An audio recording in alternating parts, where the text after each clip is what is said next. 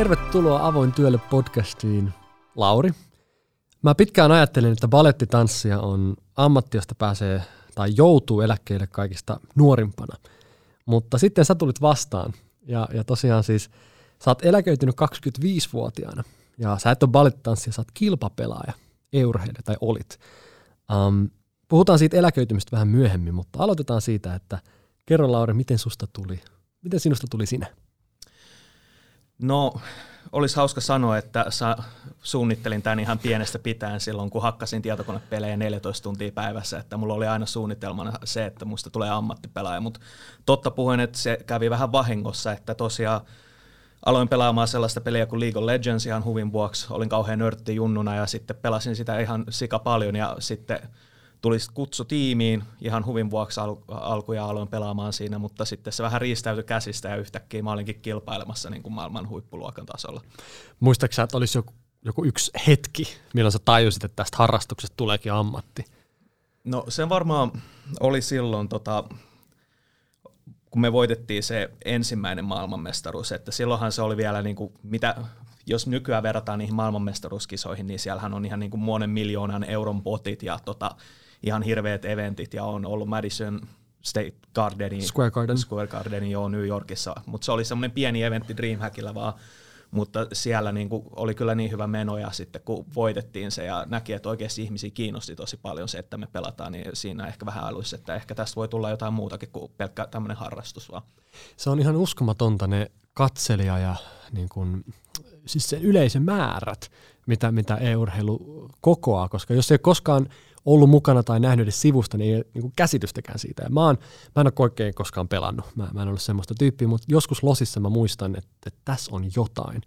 Kun mä menin juh, juhliin tota, niin kuin Pohjois-Hollywoodissa ja menin siihen olkkariin ja, ja siinä niin kuin jengi kaikki istui sohvalla ja katsoi, kun kaksi tyyppiä pelasi. Mä olin että hei, että niin kuin bileet, pelattiin siellä niin kuin pelejä. Silloin mä tajusin, että hei, tämä tuo ihmisiä yhteen, tämä on, niin kuin, tämä on viihdettä, tämä, tämä on valtavan suosittua. Niin tota, milloin sä niin kun tajusit, että, että, että tämä on paljon enemmän kuin vaan hauskanpitoa?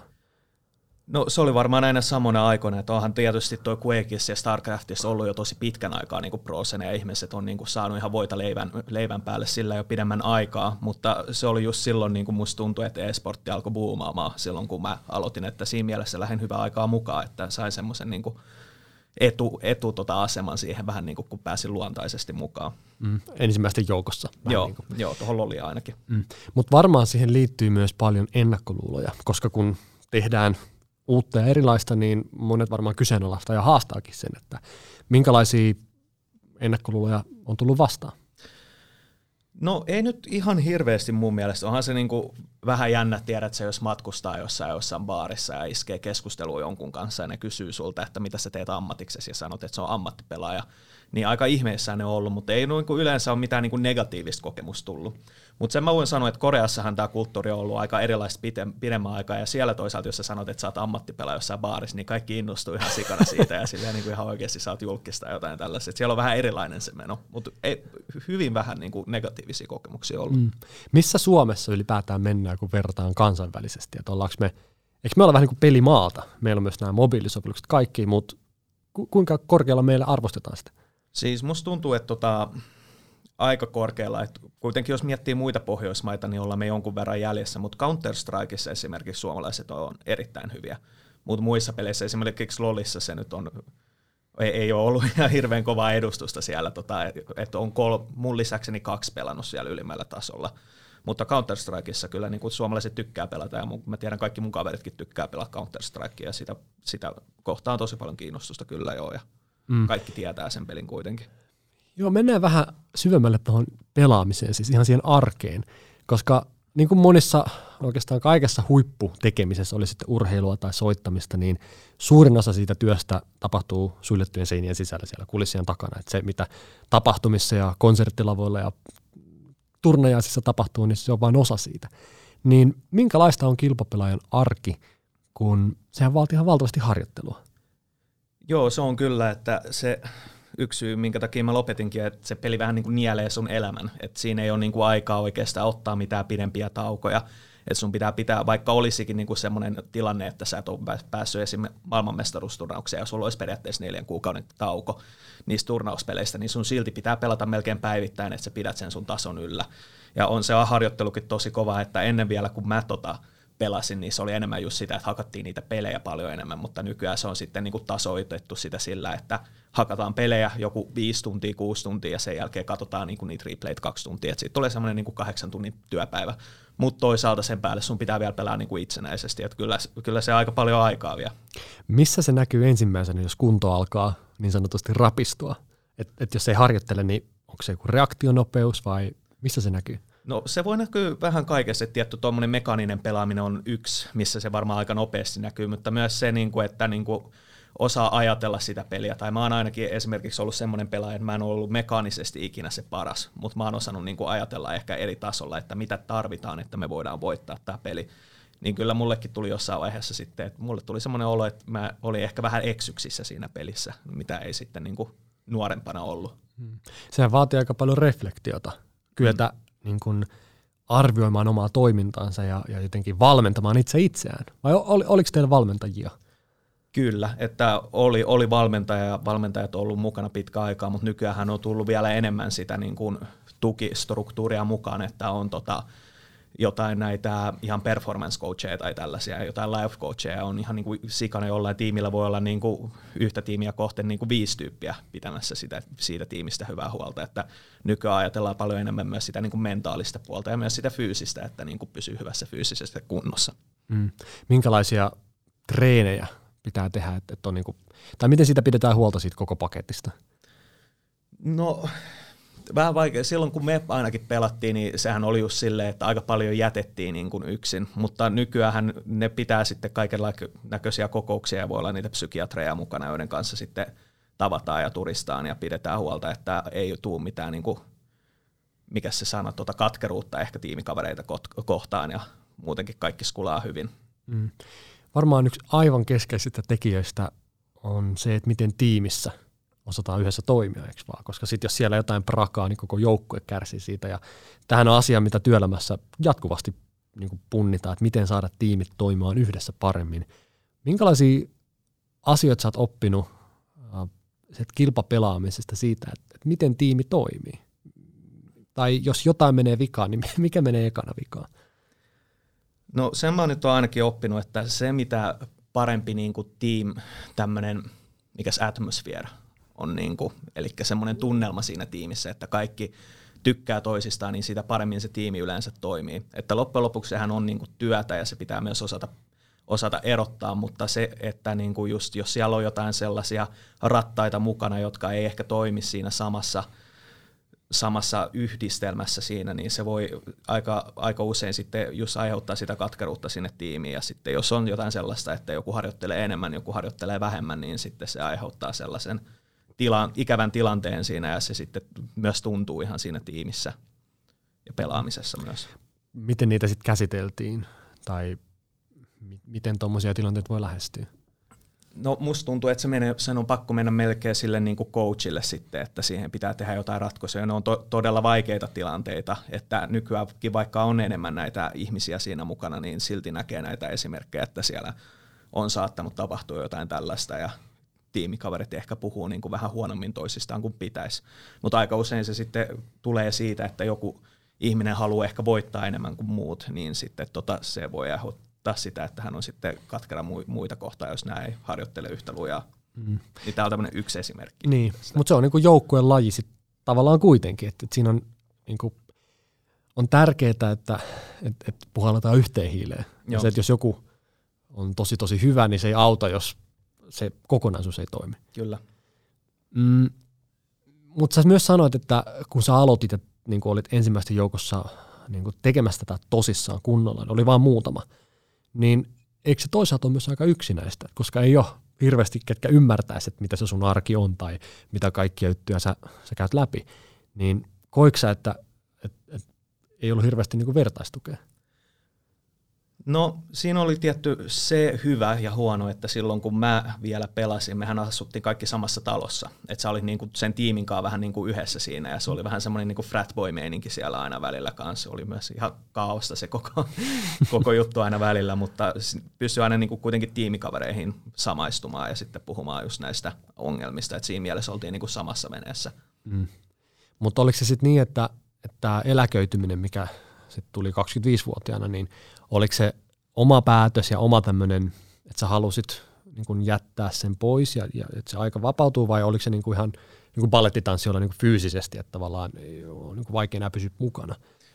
Joo, toi mun eläköityminenhän se tapahtui, kun mä olin niin pro-pelaajana jäin pois, oliko 22-23-vuotiaana jo, että se oli sitäkin aikaisemmin vielä. Okay. Tota, miten mä näen, että mikä mun se ongelma oli, että tota, sehän on, kun alkuun alkaa pelaamaan jotain peliä, niin se on niin kuin harrastus käytännössä, vaikka sä pelaisitkin niin kuin siinä ylimmällä tasolla. Mutta jossain vaiheessa niin kuin kaikilla näkyy sen, että jossain vaiheessa sä et pysty niin kuin kohtelemaan sitä harrastusta, sä et pysty vaan niin kuin tykkäämään siitä, että sä pelaat tiedät 12 tuntia päivänä ja olla sille ihan jes, että tätä mä haluan tehdä koko mun loppuelämäni. Et mulla tuli se vastaan sitten, mulle tuli se niinku kyllästyminen siihen peliin. Ja mä en sitten osannut tota ehkä muuttaa sitä mun niin kuin harrastusta NS-työkseni siinä. Et periaatteessahan siinä ei ole mitään syytä, minkä takia joku ihminen ei pystyisi pelaamaan vaikka 40-vuotiaaksi asti, että ei ne refleksit silleen hidastu, mutta se on vaan, kun tulee se muutostila, niin sun pitää jotenkin yrittää strukturoida se silleen, että sä et yritä vaan tehdä niitä samoja asioita, vaan sitten sä alat ehkä kohtelemaan sitä asiaa niin kuin työnä jossain vaiheessa. Ja mun mielestä mä feilasin siinä toisaalta. Mä olin niin nuori ja mulla ei ollut oikein ketään siinä auttamassa myöskään siinä transferissa, niin mä vaan tein niitä samoja asioita, mitä mä aina ennenkin tein, ja sitten tota, se ei vaan niin kuin toiminut enää, ja mä burnouttasin käytännössä sen takia. Puhutaan sitten burnoutista vähän myöhemmin.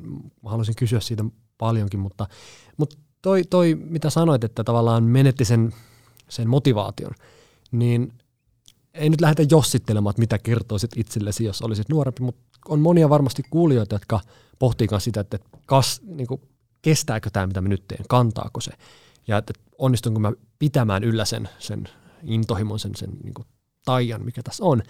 Niin minkälaisia neuvoja tai vinkkejä sä antaisit henkilölle, että, että miten välttää se, että siitä tulee aivan, aivan sahammakusta siitä duunista?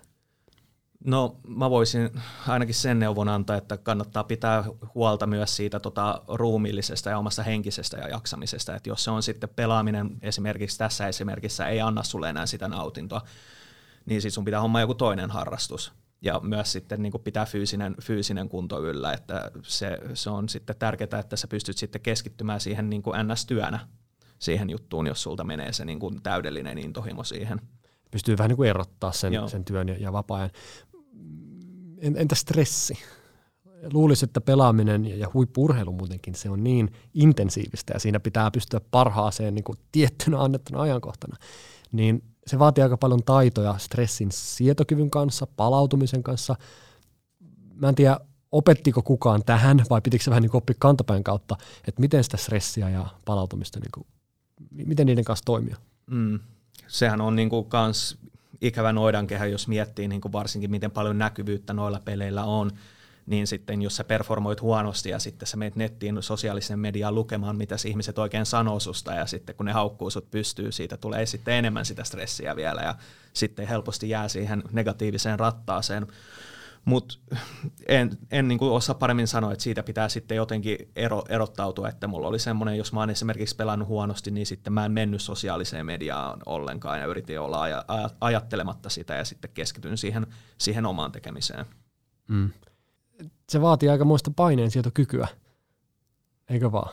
Joo, onhan toi niin kuin tuossa pelaami, pelaamisessa esimerkiksi se homma, että aika monet pelaajat on sellaisia, että – he pelaavat sitten harjoitustilanteessa erittäin hyvin. Ja ne on niin kuin, että kaikki näkee, että okei, tässä ei oikeasti olla aineesta maailman paras esimerkiksi, mutta ne ei ikinä pääse sille tasolle, että ne sitten siinä oikeassa tilanteessa pystyy performaamaan samalla tavalla. Sehän on niin kuin kaikissa huippujutuissa, että se on mentaali, se tavallaan se henkinen valmistautuminen on niin mm. tärkeää. Miten sä valmistauduit kilpailutilanteisiin tai tämmöisiin tärkeisiin hetkiin? Siis mulla on niin kuin jotenkin tullut aika luonnostaan se, tai mulla, mä oon aina ollut toisinpäin taas silleen, että mä oon niin kuin harjoituksessa esimerkiksi ollut huono, mutta sitten kun tulee se tilanne, että sun pitää oikeasti suoriutua, niin sitten mä oikeasti suoriudun. Ja jos mulla on mikä tahansa niin kuin joku eventti tulossa tai joku tämmöinen jännittävä tilanne, niin yleensä ennen sitä voi olla montakin päivää niin kuin vatsakuralla tai tälleen, mutta sitten kun mä pääsen siihen tilanteeseen, niin mä oon ihan rentona. Et en, en pysty antamaan mitään tipsejä siihen, että mulla on vaan jotenkin luontaisesti tullut se aina itselleni. Mm. Joo, mä luulen, että, että se on jossain määrin persoonallisuuspiirre kanssa, että jotkut siinä niin kuin toiminnan hetkellä menee ihan jäihin, ja jotkut ottaa sen haasteen, että minäpä näytän kaikille ja saa niin itsestään vielä enemmän irti. Mutta mennään siihen burnouttiin, kun tosiaan sä sanoit, että vähän niin kuin menetit sen, sen mielekkyyden siitä tekemisestä ja, ja alkoi kasaantua ehkä ne paineet, oliko näin, niin miten se burnout pääsi yllättää sitten? No, voidaan, voin selittää tämän pidemmän tarinan tästä, että se oli just silloin niin kuin season kol, kausi kolmosen aikana, kun mä olin niin kuin mun parhaassa kunnossani. Ja tämähän oli niin kuin just silloin, kun mä olin vielä lukiossa. Ja tota, mulla oli siis kirjoitukset menossa ja mulla oli erittäin hyvä niin kuin rytmi elämään silleen, että aamulla mä heräsin, tota, mä luin kirjoituksiin, sitten meillä oli harjoitukset, harjoituksien jälkeen mä menin salille – sitten kun mä tulin salilta takaisin, mä pelasin vielä muutaman tota pelin itsekseni ja sitten menin nukkumaan. Mulla oli tämmöinen rytmi ja tota, musta tuntui, että se rytmi niin kuin osaksi piti mut niin kuin eri, erittäin hyvänä myös siinä, että oli semmoinen struktuuri elämässä. Mutta sitten kun päästiin niin kuin season kolmosen näihin tota, finaaleihin, niin siellä, siellä niin eka kertaa aloin tekemään just sitä, että niin aloin pelaamaan ihan hirveästi päivässä. Ja alku se toimi tosi hyvin ja se oli niin mun elämäni paras turnaus. Mä pelasin tosi hyvin siellä, mä olin varmaan niin kuin mun roolissani maailman toiseksi paras siinä turnauksessa. Mutta sitten sen jälkeen, tota, kun mentiin sille mun viimeiselle seasonille, eli season neloselle, niin tota, mä jatkoin tätä samaa juttua, että mä olin silleen, okei, okay, mä pelasin tollon tosi hyvin, mulla ei ole enää koulu, mulla ei ole mitään esteitä, minkä takia mä en voisi olla maailman paras. Ja sitten mä tein sitä, että mä vaan pelasin koko ajan ja mulla ei ollut niinku mitään muuta siinä. Ja sitten lopulta mä burnouttasin siihen ja siinä kävi just se niinku kyllästyminen kanssa samaan aikaan. Että jo, kyllä mä tunsin sen season kolmosen siinä finaaleissa jo vähän sen kyllästymisen, kun mä pelasin siellä niin paljon. Mutta sitten mä vaan niinku jotenkin jatkoin sitä ja mä en niinku osannut sitten irrottaa itteeni enää siitä, niinku, että okei, pitää ottaa joku paussi. Ja niin kuin keskittyä siihen omaan niin kuin fyysiseen ja henkiseen hyvään, hyvään oloon, vaan, vaan, niin kuin vaan jotenkin jäin siihen rattaaseen silleen, että mun pitää pelata paljon, koska, ja sitten mä suoriudun huonommin, koska mä olin erittäin epäonnellinen, mutta sitten mä olin silleen, mun pitää pelata enemmän, enkä silleen niin kuin irtoutunut siitä. Mm. Alkoiko se tuntumaan siltä, että se oma, oma arvo tulee vähän sen suoriutumisen kautta myös, että tavallaan se pelaaminen määrittää sua Totta kai, joo. Ja onhan tossakin se aspekti, että mä olin niin tosi hyvä pataa mun tosi monien tiimikavereiden kanssa ja sinne kun pelaa huonosti, niin tuntuu huonolta myös niin kuin omasta osaamasta, mutta myös heidän osalta, koska mä olin niin semmoisessa tiimissä, että meidän, meidän oli niin kuin Euroopan parhaimmistoa niin kuin jokaisessa roolissa, mutta sitten musta tuntui, niin kuin, että mä itse niin kuin raahasin ihmisiä alaspäin siinä. Ja sen takia mä loppujen lopuksi lopetinkin, että mulla oli mahdollisuus jatkaa joko fanatikissa – tai sitten mun paras kaveri, silloinen tota, vieläkin hyvä ystäväni Enrique meni tekemään Origenin, hän tarjosi mulle paikkaa niin kuin heidän junglerina, mutta mä sitten sanoin, että en halua lähteä tähän, koska musta tuntuu, että mä tuun kusemaan sun muroihin, tiedätkö, ja tota, se oli mun paras kaveri, niin mä sitten siirryin striimaukseen siitä. Mm. Miltä se burnout tuntui? No siis se jotenkin tuntui, siitä on niin pitkä aika, mutta jotenkin silleen, niin kuin, että – mas, jonkun verran niin masense tai silleen, niin kuin, että teki sitä samaa koko ajan, mutta ei niin kuin, sitten jaksanut kuitenkaan. Ja sitten oli jotenkin niin kuin bottina koko ajan siinä harjoittelussa, että ei pystynyt niin kuin keskittymään siihen. Mm. Minkälaisia vinkkejä antaisit kuulijoille nyt, kun tuntuu, että tämä uupuminen, burnout, se yleistyy ainakin siitä kuulee enemmän ja työelämän trendinä näyttää olevan se, että me niin kuin viedään, että me todella lähelle rajaa tai jopa yli. Ja, ja sen kun kerran käy läpi, niin sitten tietää, että sitten menee pitkään palautua ja se toinen voi tulla vielä herkemmin. Niin se vaatii tosi paljon kykyä tuntea itsensä, kuunnella itseään, niitä, niitä signaaleja, mitä keho antaa ja laittaa se raja sopivassa kohtaa tavallaan, että osata sanoa sitten oikeassa kohtaa ei. Mutta minkälaisia niin kun, vinkkejä sä antaisit ihmisten kanssa, jotka painii sen rajamailla, että et, et, onko tässä jo liikaa vai ei? Joo, No mä voin tehdä vielä yhden asian selväksi. Mä tiedän mun isälläni esimerkiksi ja yhdellä ystävänä on ollut ihan semmoinen niin burnout, että he ovat joutuneet niin kuin sairaslomalle sänkyyn, että eivät pystyneet tekemään mitään. Et onneksi mä en ikinä joutunut ihan niin pahan tilanteeseen. Mutta se on just sitä, että pitää löytää sitä balanssia siihen, siihen elämään, että pitää pitää huolta siitä, että on fyysisesti hyvässä kunnossa ja on henkisesti hyvässä kunnossa myös, eikä vaan niin kuin siitä, että yrittää tehdä niitä töitä, koska ei se sua loppujen lopuksi onnelliseksi tee. Niin. Ehkä se just se noidan kehä tavallaan, että ajattelee, kun mä teen vähän enemmän, mm. ikään kuin se ratkaisu tulisi sieltä, tiedätkö, että kun mä pärjään ja suoriudun ja saavutan, ja, niin sit mä voin tavallaan hen, hen, niin kuin huokasta ja, ja hengittää. Ja, että et tavallaan kun tunnistaa ton, niin sitten pitää ottaa, että ei se sieltä tule. Mm. Ei, ei se tule niin kuin parantaa. Mitä merkkejä on, mistä tietää, että nyt pitää höllentää? Onko se jotain fyysistä vai onko se kaikille vähän eri? No itsellä varmaan oli ainakin just se, että siinä vaiheessa olisi pitänyt tietää, kun huomasi vaan, että se ei enää niin kuin toiminut, että mitä enemmän niin kuin teki mun, mun asemassa siis pelasi, niin mä en enää parantunut siinä vaiheessa, vaan mä vaan huononnuin ja mä myös tulin tota niin kuin enemmän ja enemmän surulliseksi siitä tai masentuneeksi siitä, niin se olisi varmaan ollut aika hyvä pointti, että ei tässä nyt ole enää mitään järkeä niin kuin yrittää pelata enempää, kun ei se niin kuin toimi. Että siinä vaiheessa enemmän sitten vaikka lähtee jonnekin viikon lomalle tai jotain, eikä sitten vaan yrittää grindata, mutta kun on siinä tilanteessa, niin se on vaan niin kuin älytöntä ajatella silleen, että en mä voi niin kuin irtautua tässä, vaan mun pitää niin kuin tehdä enemmän. Mm. Ja jos on tosi investoitunut siihen asiaan, niin on mm. tosi vaikea irrottaa itseensä siitä, kun se on tavallaan se oma juttu. Mm. Mm, minkälaisia jos mennään vähän työelämään ja, ja, ja niin kuin työssä jaksamiseen, niin onko joku taito, mikä meitä voisi auttaa niin kuin tunnistamaan ja seuraamaan sitä omaa oloa. Eli mitä sä opit esimerkiksi tästä sun omasta kokemuksesta niin, että sä tiedät ensi kerralla tehdä vähän eri tavalla asioita, niin jottei aina pitäisi oppia kantapään kautta, niin mitä meidän pitäisi nyt oppia? No se on ainakin hyvä, että on, on joskus tota, myöhemmin siis tota, käynyt ihan, ihan tota, onko se Suomessa psykiatri vai mikä tämmöinen henkilö, mille voi mm. mennä puhumaan, niin sitten jos tulee näitä negatiivisia tuntemuksia, niin ei välttämättä kannata yrittää sulkea niitä pois, vaan yrittää tarkastella niitä ja miettiä, että mistä ne tulee ja ottaa ne jollain tavalla vastaan, niin se voi myös, niin kuin, tai mullekin on antanut niin kuin jonkun, jonkun näköistä niin kuin uutta näkökulmaa asioihin.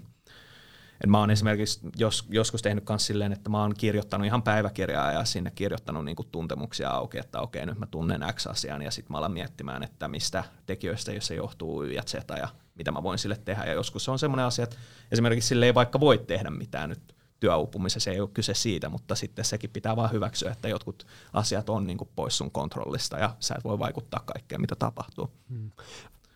Toiko se burnout jonkinlaista häpeää mukanaan tai tunnetta, että, että sä oot heikko tai huonompi, kun sä tällä lailla niin kuin luovutat? Tai tiedätkö, oliko se asia, mitä piti vähän niin peitellä ja piilotella? No siis kyllähän se oli, niin kuin jotenkin tuli, tuli siitä niin kuin huono olo, niin kuin sanoin omasta puolestani siitä, kun en suoriutunut ja myös tiimikavereiden puolesta, että sitten olin, olin se asia, joka niin kuin käytännössä piti heitä maassa. Mutta ainakin itselleni oli kyllä hyvä päätös se, kun mä tein sen niin kuin jossain siinä seasonin aikana jo, en siis sen lopussa, että en ollut vaan silleen extempore, että lopetan, mutta jossain vaiheessa sen seasonin aikana tein jo sen päätöksen ja sanoin, että mä lopetan sitten tämän kauden jälkeen ja kerroin sen kaikille suoraan. Niin sekin jo helpotti silloin sitä aika paljon, etten niin kuin jumittautunut siihen pahaan tunteeseen enempää, että tiesin sitten, että no nyt painetaan loppuun ja se on ohi sitten, mm. sitten mä menen striimaamaan ja tekemään rahaa sillä. Mutta se vaatii aika paljon rohkeutta niin kuin tulla sanomaan jotain tällaista tiimille, joka on läheinen, rakas ja tärkeä ja muutenkin niin kuin yhdessä on tehty paljon. Mm. Miten ne otti sen vastaan? No siis osa, osa oli silleen ok ja sitten tietty mun niin kuin läheisimmät kaverit, niin kuin suurin osa oli silleen, että yritti ehkä sanoa, että äläs nyt tota, luovuta vielä Juno, että sulla on vielä paljon uraa jäljellä, mutta mä olin vaan, että ei, tämä ei enää toimi mulle, niin jäin pois sitten. Mm. Mutta tuossa oli myös se niin kuin mulla, että se, että mä lopetin, ei myös niin kuin ollut, tai siinä aikana myös sekin oli niin kuin erittäin varten otettava vaihtoehto, että siirtyy siihen striimaukseen, koska sillä voi tienata, tai tienasinkin jopa enemmän kuin sillä, että olin pro ainakin jonkun aikaa, mutta siinä on tietty se aina ongelmana, että siinä on se myös erittäin pieni tota, tienausikkuna. Mm. Sä oot nyt siirtynyt käytännössä pelaamisesta ja siitä vähän niin kuin harrastuksesta tuli työ ja intohimo nyt niin kuin, ei voi sanoa ehkä kulisseihin, mutta striimaamiseen ja niin kuin oot alalla edelleen ja vaikutat paljon, eikö vaan? Niin miten sä tämän siirtymän, tai jos mä kysyn näin, että mitä, mitä työ merkitsee sulle tai elinkeino? Koska se on selvästi, se oli ensiksi eikö vaan tämmöinen hyvin niin kuin, mikä lähti omasta halusta ja, ja niin kuin kukaan ei patistana sua siihen. Mutta nyt se on enemmän niin kuin vaikuttamista muihin samanlaisiin. Niin minkälaista sun työ nykyään on?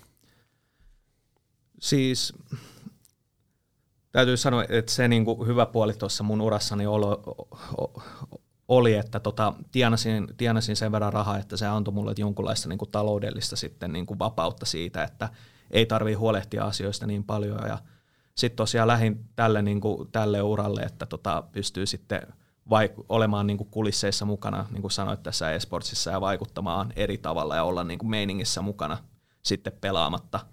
Ja sitten tehdä niin kuin paljon vapaammin näitä hommia, että tässä nyt ei tarvi stressata niin paljon kuin silloin, silloin stressas. Ja ihan niin kuin rakkaudesta lajiin lähdin tähänkin hommaan mukaan, että ei, ei, ei, ei niin kuin pal- palkka ole sellaista, niin kuin mitä voisi olla jollain muullakin alalla, mutta se on ihan ok mulle. Mä tykkään tässä ja sen takia mä haluan olla mukana täällä. Mm.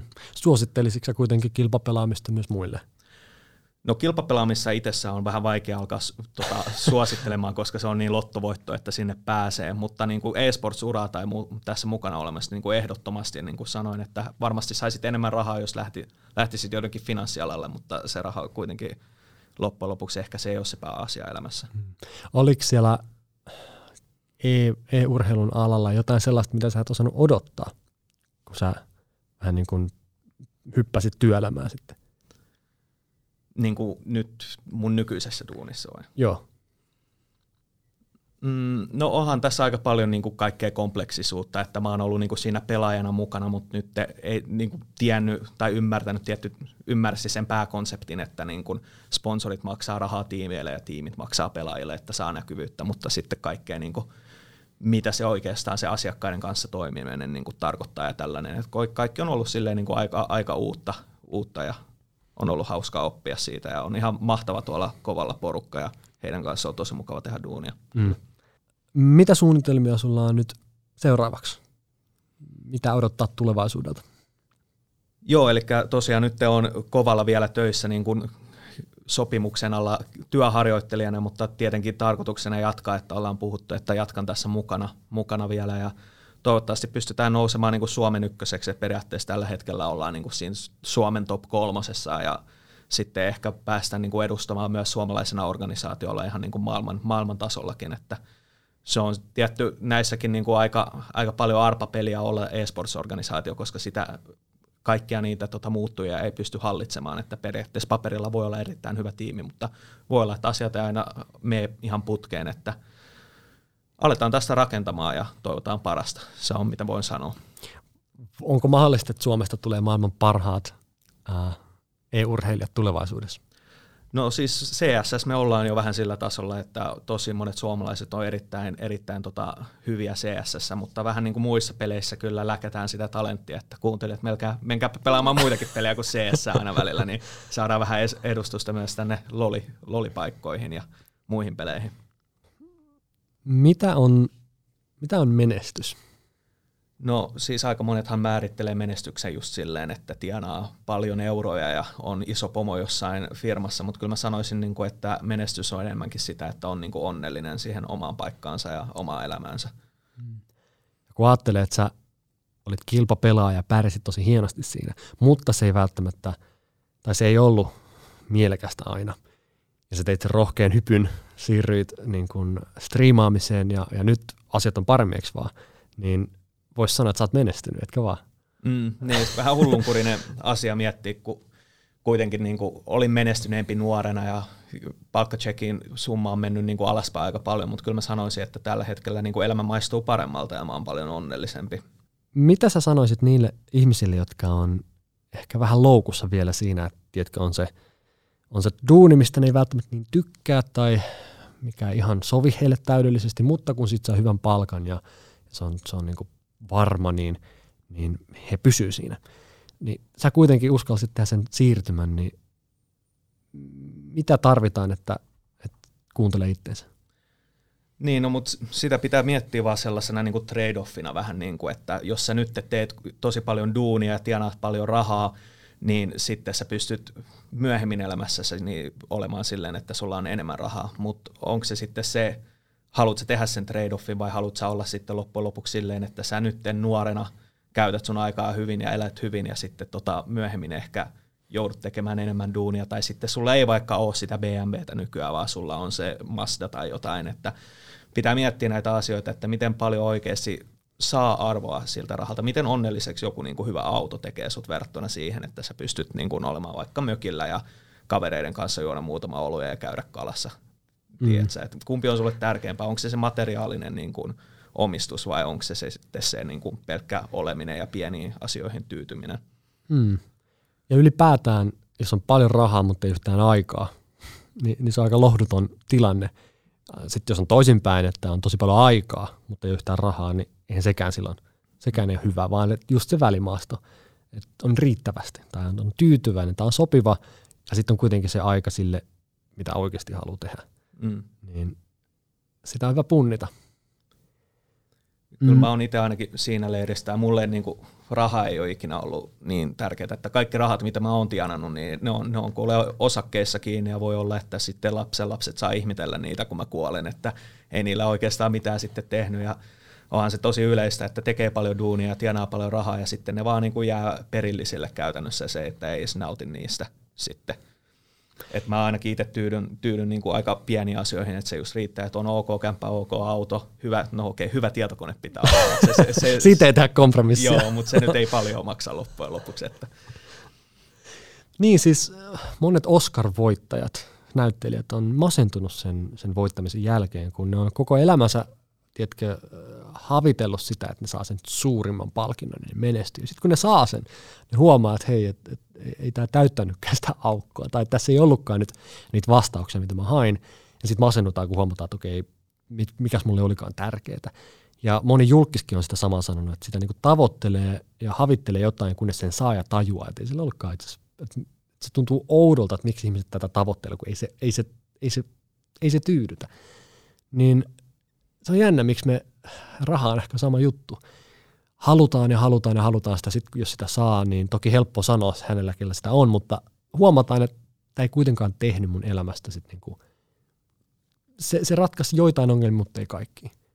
Niin se on, se on hyvä jättää pohdintaa. Et, siis tästä, eikö siitäkin ole niinku tehty tutkimuksia, että tota, tiettyyn niin kuin palkkaan saakka niin kuin käytännössä se onnellisuus menee ylöspäin tai siihen tiettyyn varallisuuteen, mutta jossain vaiheessa sitten kun tulee se ra- raja vastaan, mikä on sitten siinä niin kuin korkeammassa keskiluokassa, niin yhtäkkiä se onnellisuus ei meekään enää ylöspäin. Se on sama juttu kuin, niin kuin lottovoittajat kun he ensimmäisen kerran voittaa, niin he ovat erittäin onnellisia, mutta sitten toisaalta parin vuoden päästä, niin sitten se onnellisuustaso menee sille samalle levelille. Tai sama juttu, jos sä menetät vaikka esimerkiksi jonkun raajan, niin eka se niin kuin tietysti masentaa todella paljon, mutta jossain vaiheessa, kun sä hyväksyt sen tilanteen, niin sitten se onnellisuus menee sitten taas sille samalle levelille. Mm. Niin, siis voi kysyä, että kuinka paljon se todella – tuo elämään iloa lisää se 100-tuumainen TV. Mm. niin kuin hetken joo, mutta sitten sä haluat 120 tuumaisia.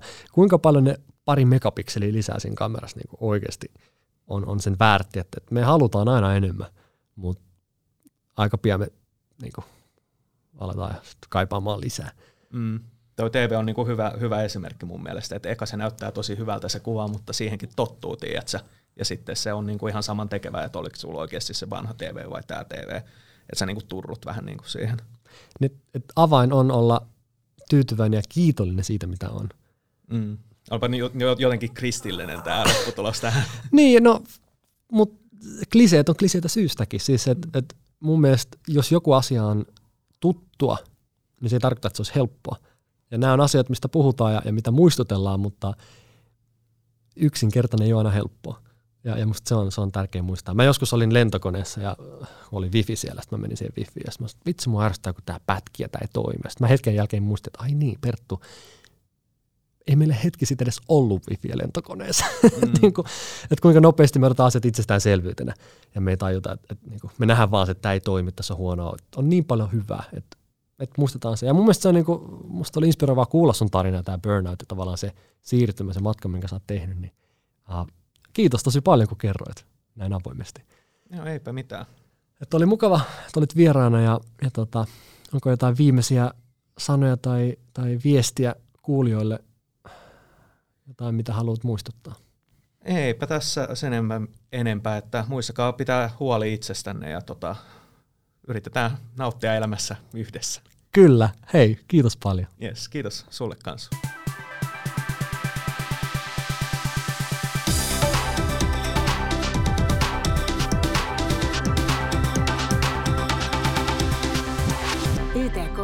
Tunnet meidät ansioturvasta.